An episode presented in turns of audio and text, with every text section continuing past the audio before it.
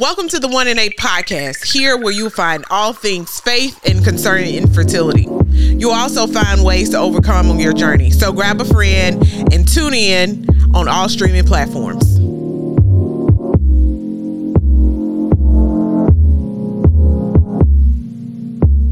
Welcome to today's episode of One in Eight podcast. I am your host, Janae, and I am One in Eight.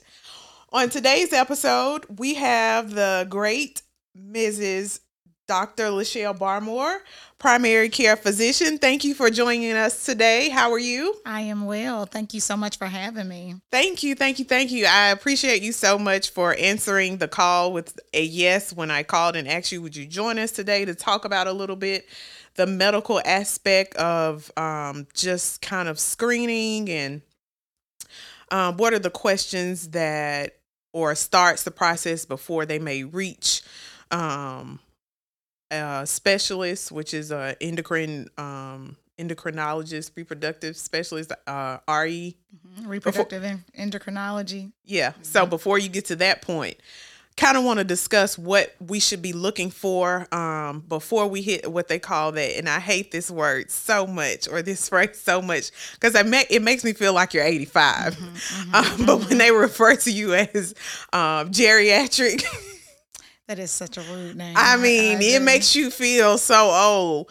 Um, but that's uh, bef- after the age of 35, right? That's correct. So, um, just want to kind of get a feel of what uh, women should be asking their doctors um, if they decided to wait until after uh, 35 or if they got married after 35 and um, having a baby was put on the table or maybe their career had them traveling a lot and mm-hmm. um, having a baby was put on the back burner so i kind of want to um, ask a, a, few questions of you know where do you start like what even if you're not over 35 but where do you start um, if you've gotten to that point of, okay, we are looking to have a baby? Like, where do we start?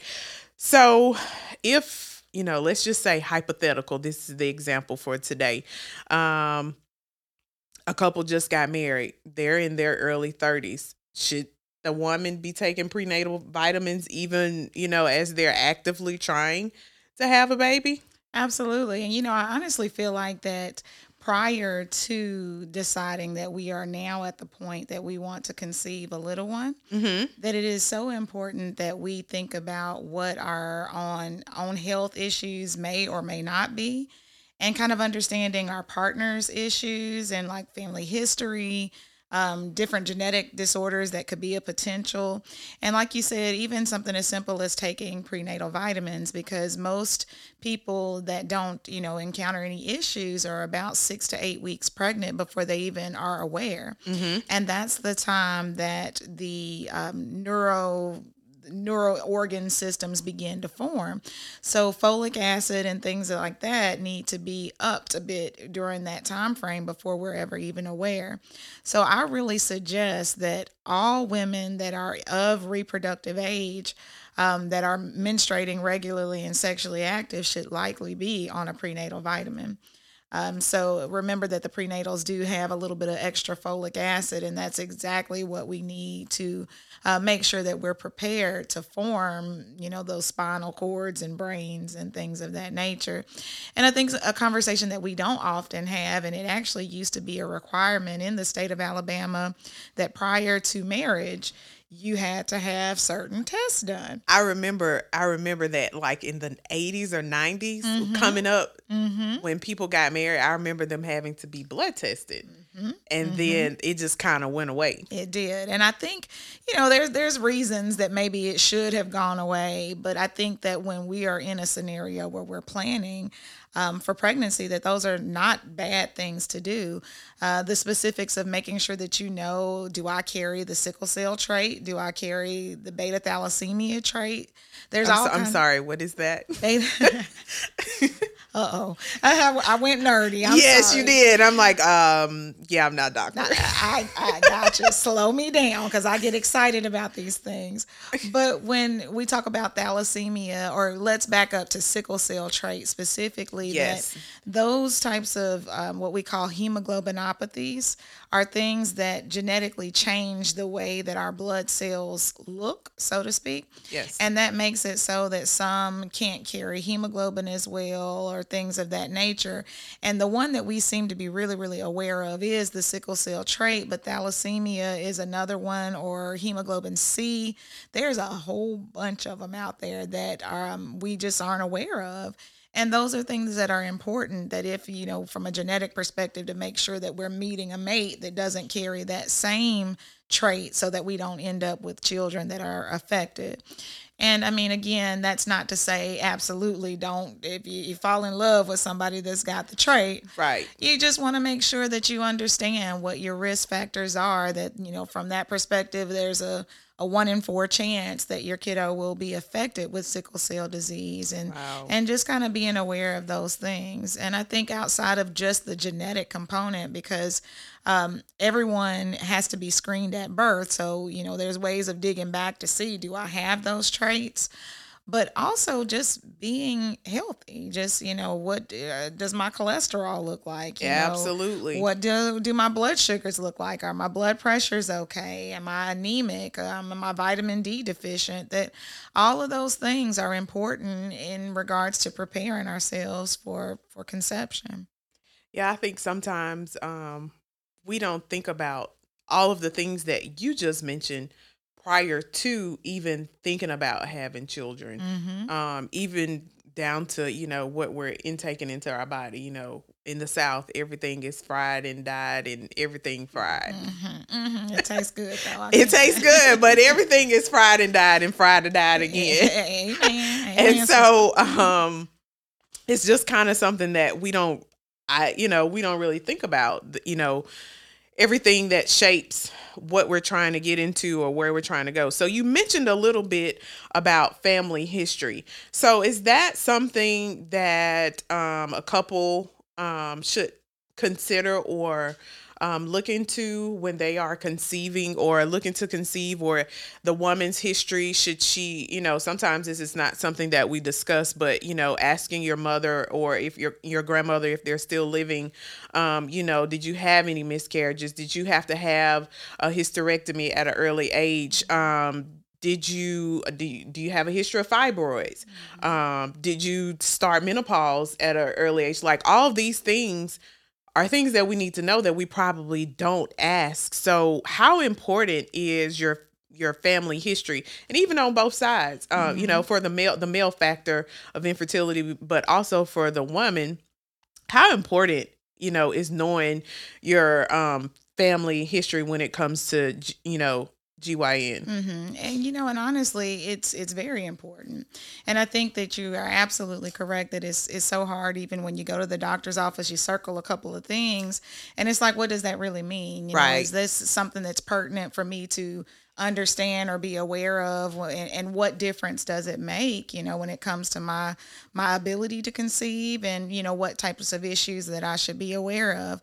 Now you know and, and not to say that every situation from a family perspective is always a genetic hand down situation mm-hmm. because we're talking about two embryo or, or two different genetic components coming together and some of the issues they may have had could have been just because of their matchup but just being aware i think is really really important because things like polycystic ovarian syndrome you know just understanding is there the chance that i have that and what i need to be preparing for going in? Do i need to be watching my sugars more tightly? Do i need to be doing things of that nature just to make sure that my body is absolutely prepared and again, you know, men don't realize too that, you know, there are certain genetic issues that they can have. Maybe they only have one X, uh, or excuse me, one Y. You know, there's there's a lot of different things that we just don't ask questions about. And I think that there's some degree of shame Um, and it's a really odd place to be that, you know, fertility, and I, and I purposely say fertility,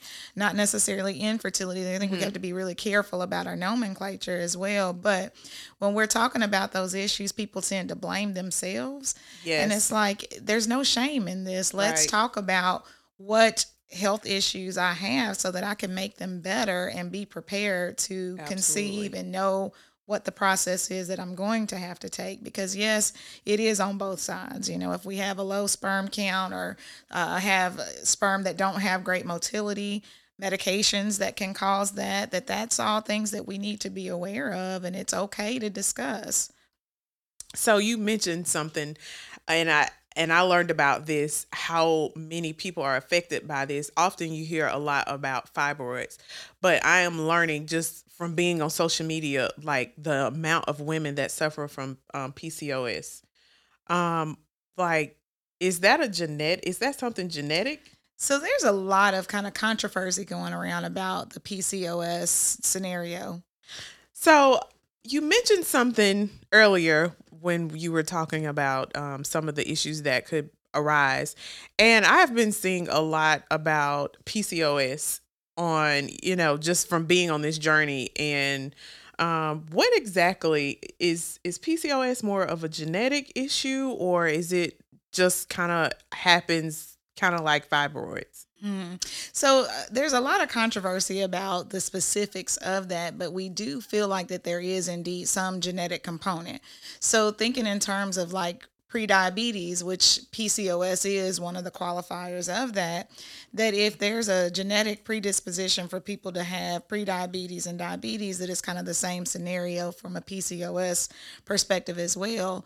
But the other side of it is that, you know, a two hit theory, so to speak, that yes, you could have that genetic predisposition, but that also environmental circumstances can certainly make a difference there. So, depending on how we eat and how active we are and what kind of lifestyles we lead, seems to be a part of it as well. Now, I'm not saying that everybody that has PCOS, because it can initiate some weight gain and things like that, that they are absolutely just not doing things the way that they're supposed to because it's almost one of those things is it the the cart before the horse or the horse right. before the cart does the pcos trigger the weight gain and all of that Vice stuff versa. or gotcha. absolutely so okay okay i was just wondering i had never heard of it before i was you know started this journey so i was just kind of curious you know a little bit about about how pcos you know i've seen numerous women um, you know, the the symptoms of it, and I just I didn't know much about it. Mm-hmm.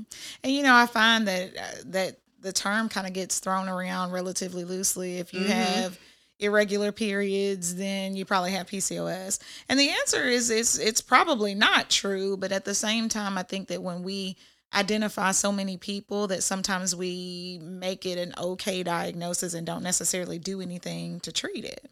And I think that that's a real disservice, especially in those that are trying to prepare for conception. And it's like, you know, I get these young women that are, you know, in their early 20s that may not be ready to conceive yet. But those are conversations that we should be having because, you know, when we are 35 and it's like now we're feeling the, the, the hurry, so to speak, to, to, to conceive and we should have been addressing your PCOS a long time, time ago, ago mm-hmm. to make sure that when you were prepared to conceive that you're ready. Since you're talking about the younger women, kind of a segue into my next question. Um, when we're younger in our teens, early 20s, you know, we're not thinking about having kids. So could previous health issues such as STIs, um, any other chronic health issues, can that affect your ability um, to conceive? To conceive? Absolutely, and that's one of the conversations that is so challenging to have because you know we want to protect our babies and, and and not talk to them about some of the the nasty, dirty things and that kind of scenario. But absolutely, chlamydia, gonorrhea, all of those types of STIs and sexually transmitted infections do change our fertility. It develop you can develop scar tissue in your, your in, in your pelvic area, and it just makes it more difficult for um, for conception and, and and and fertilization and all of those things to happen. Now, it's not to say that that's the absolute reason, because again, when we when you say that statistic one in eight, I'm not accusing everybody of having right. those issues, but the story goes that it does change us, and any infection has some degree of leftover everything there is not perfect. Now that's not to say that we cannot overcome those things, but those are realities and things that we need to address that you know we talk about yes we can give you some antibiotics and cure um, the vast majority of those stis mm-hmm. but what happens down the road and those are questions and, and, and, and things that we should be able to say this is another reason to protect yourself it's not it's not a free world out there. Yeah. so you mentioned scar tissue. Um, what about scar tissue? Um, I guess inhabits the the cavity of you know the mm-hmm. reproductive mm-hmm. part of the woman. Mm-hmm. Like, so so remember from a an anatomy perspective that the ovaries don't really physically touch um the the the fallopian tube and they've got these like finger like projections right. that are supposed to be wavy and they kind of grasp the egg and because they're doing this wavy thing it kind of ushers it down the tubes and it's supposed to get into the um, the upper part of the uterus to implant. Mm-hmm. So at any point along that way, if those finger like projections become scarred and they don't grasp and they don't move and they don't kind of send do what they need to do right that, that all makes sense mm-hmm. makes sense but when we think about the process of what it takes to conceive like i just I, I think that we have this conception that oh it just happens mm-hmm. but there mm-hmm. so much science there is that goes into there the conception Absolutely. of having a baby Absolutely. like just just like you said the waviness you know that of what covers the ovaries. I remember being in a consult and the doctor explained to me like how they lay over, and I was like, "Oh, I never knew this." Mm-hmm. You know, mm-hmm. you take you take all these classes, and you're like, "Oh yeah, I, I, know, I know what's happening." No, actually, you don't. It's a lot to it. I mean, to be honest, it's evidence of God, but we're just gonna roll with that. right. We we know that there is one. Absolutely. So we've talked about all of the, you know, what could the lifestyle you know, your predisposition based off of, you know, maybe genetics or history. What about lifestyle as mm-hmm. far as mm-hmm. like exercising, the foods mm-hmm. we eat? You know, we know having a sedentary lifestyle can affect not just fertility, but you know, you being a diabetic or having high blood pressure mm-hmm. or cholesterol. So, if someone is trying to conceive, what lifestyle um, not necessarily a diet because I know they recommend certain diets, but if you have allergies like me, you you just kind of just throw that out the window. we could talk all day about my allergies, but that's another episode. Um, what would you recommend um, as a lifestyle if someone is actively trying to have a mm-hmm, baby? Mm-hmm. Is honestly just the lifestyle of trying your best to be healthy.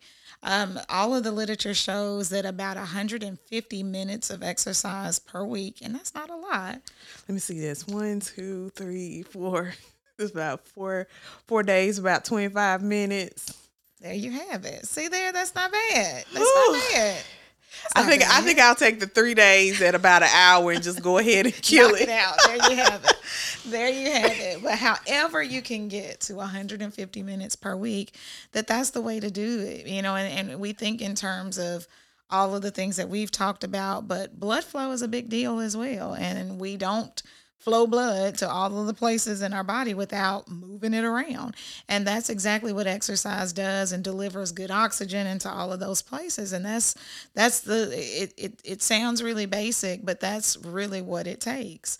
Um, remember that we want to make sure that blood is circulating to the ovaries to make sure that the hormone numbers and levels are doing what they're supposed to do, and that we ovulate at least once a month. So, those are the things that it takes to make sure that we are implanting good embryos and that our uterine lining is is as fluffy and things that it needs to be to implant a good embryo. And um, believe it or not, exercise goes a long way. And even after conception, we want to continue to exercise. And we don't want people to start an exercise routine that have not been exercising. But at that point, those are the things that help for healthy pregnancies is to be exercising Be previously. Absolutely. Okay. So if someone comes into your office, you have a patient, um, and they express that, um, you know, they've been going to their OB regularly and they're now trying to conceive or they want to or they've been thinking about it. Um, or if they've already, you know, discussed this with their their OB and they come to you for their just normal every six months or if they're on a three month um, checkup and they express to you um, that my partner and I have been trying for six months, what testing would you recommend that they ask? Or would you at that point refer them to an um, REI, um, REI specialist? hmm It, it's it kind of really depends on what they have so called tried Mm-hmm. because a lot of times I think that conception's a miracle. Correct. And a lot of times, the miracle that it is, I think that we don't necessarily recognize how detailed of a scenario it is. And teaching them about counting their ovulation, how to recognize the body's way of even saying, Hey, I'm ovulating, um, the types of things of like, when do we have intercourse? Are we having intercourse during that ovulatory cycle? And how often are we having intercourse? Are we, you know, every day or is it every other day or, you know, working through those types of things. And then from there, I am going to do just what I would consider a full wellness panel mm-hmm. and looking at a hemoglobin A1C or a blood sugar because, uh, you know, PCOS being one of the really big ones, that insulin and uh, insulin insensitivity can be a part of that. So I want to look at those things and um, if they're hyperinsulinized, looking at those numbers. Um, and then I'm going to look at thyroid. I want to look at a just a blood panel just to make sure that anemia is not drawing drawing a piece of this. Um, and vitamin D. Well, vitamin D is one of those things that I think Yeah. we underrepresent. I think um, women of color, specifically African American women, um, historically always suffer from a vitamin D deficiency. I can remember even being in my 20s having regular blood work done and they're calling back and like, "Hey, your blood your vitamin D is extremely low." Mm-hmm. And so they would order like this really high number, you know, that I need to take for 2 weeks to bring it back up to normal. And even into my 30s. Hey, your vitamin D is low. Hey, your vitamin D is low. So I just got to a point I was like, you know what? I'm just gonna take vitamin D every day because I'm gonna be low. it's, Mhm. it's, it's I, I know that's gonna happen. Um, and Mm-hmm. I don't think that's something that we take into consideration Mhm. as an issue with fertility. Absolutely, absolutely. I read somewhere, and I, I I can't quote it for sure, but they say that African Americans or anybody that has melanated skin would have to spend six to eight hours naked in the sun to get enough. So clearly, Well, clearly that's not gonna that's work for me. Uh. I have a sun allergy, so anything over ten minutes, I'm it's, it's and out you're for- still not naked. Either, so. that's not gonna happen. Absolutely. But I think that those are the simple things that we look at. And then from there, if after all of those things are obviously where they need to be, and we've discussed the, you know, the just the hygiene, so to speak, of how to get pregnant, that if it's not happening after that six months, then I am going to go ahead and send you um, to an REI just to see what their take is as well. Okay, okay. So, do you have any other advice um, that you would give a woman who does find their self on this journey of um, infertility once they have, I guess, expressed to you, "Hey, we've been trying a year," Mm-hmm. um, and you know, what is your advice from a medical standpoint and from, I guess, from just being a woman, you know, walking in faith, mm-hmm, just what mm-hmm. what advice would you mm-hmm. offer? So the first thing that I would offer is self-care.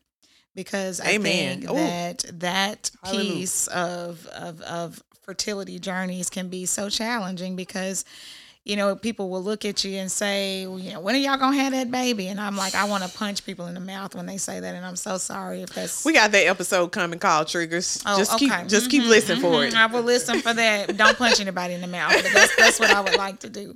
But you know that those types of things make people feel so isolated and make you feel like something is wrong with me. Yes. And the more we feel like something is wrong with us, the more something becomes wrong with Absolutely. us. Absolutely. So I really feel like that that the first thing is if this is overwhelming you, that you need to take a step back for a moment and get you a therapist. And a therapist that Amen. is well versed in what this feels like, what this journey is, because so many people will be like, oh, it's okay, just get over it or whatever, or it's just to happen. And it's like, no, you need someone to really give you real tactics and real skills as to how to walk through that. So that's number one. And after we talk about that piece and that we've got our self care together, then I want you to make sure that we're talking about our husbands and our partners and what this is taking a toll on them and how Absolutely. we agree. can help. It does. It, it does. And I think that when we take that step back to be able to see that, that sometimes if that is uh, the issue is on your husband's side,